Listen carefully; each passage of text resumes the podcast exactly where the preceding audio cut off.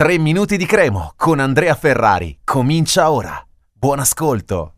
È il giorno di una sfida bellissima, bellissima per Cremona, ha detto Benalvini che è un'opportunità questa per Cremona, fa molto piacere ricevere una delle migliori squadre del mondo, il Milan, che è anche campione d'Italia in carica, quindi una grande soddisfazione per Cremona che torna a ad ospitare una partita così, così bella, così emozionante, perché lo sarà eh, a prescindere dal risultato, con lo stadio Zini strapieno, eh, con tanti tifosi della Cremo che sosterranno, come sempre hanno fatto in questa stagione, non solo i grigiorossi, alla conquista di un insperato magari pareggio, perché no? Bisogna comunque crederci fino in fondo, si può mettere in difficoltà questo Milan che comunque ce lo raccontava anche ieri sera il collega Giuseppe Pastore nella diretta che abbiamo fatto su Facebook di Cuore Rigio Rosso, lui segue molto da vicino le vicende del Milan e lo vede un pochino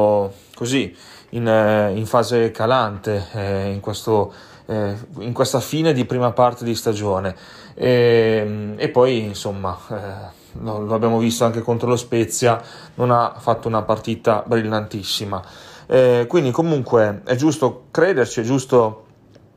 augurarsi che questa ultima gara in casa del 2022 possa trasformarsi in una gioia e, ehm, e, noi affrontiamo questa partita proprio questo, con questo stato d'animo. Eh, comunque sia, bisogna pensare al fatto che venerdì già si gioca ad Empoli e sarà ancora più importante come partita per la Cremonese perché è di fatto uno scontro diretto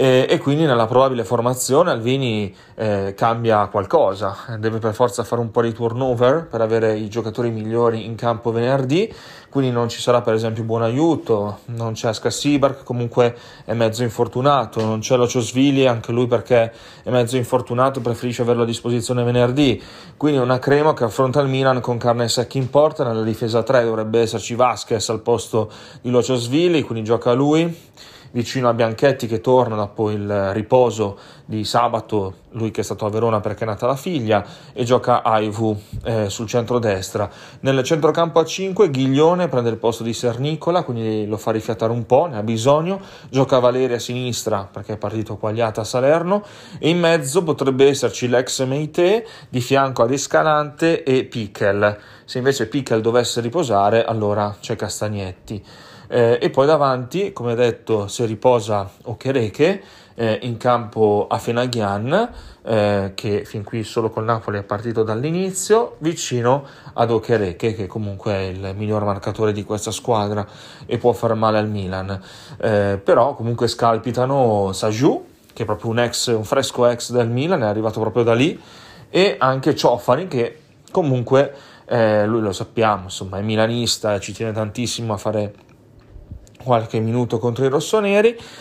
E quindi niente ragazzi, noi speriamo fortemente di poter raccontare un bel momento, eh, sarà sicuramente una splendida serata, con grande attenzione, con determinazione e cattiveria andiamo ad affrontare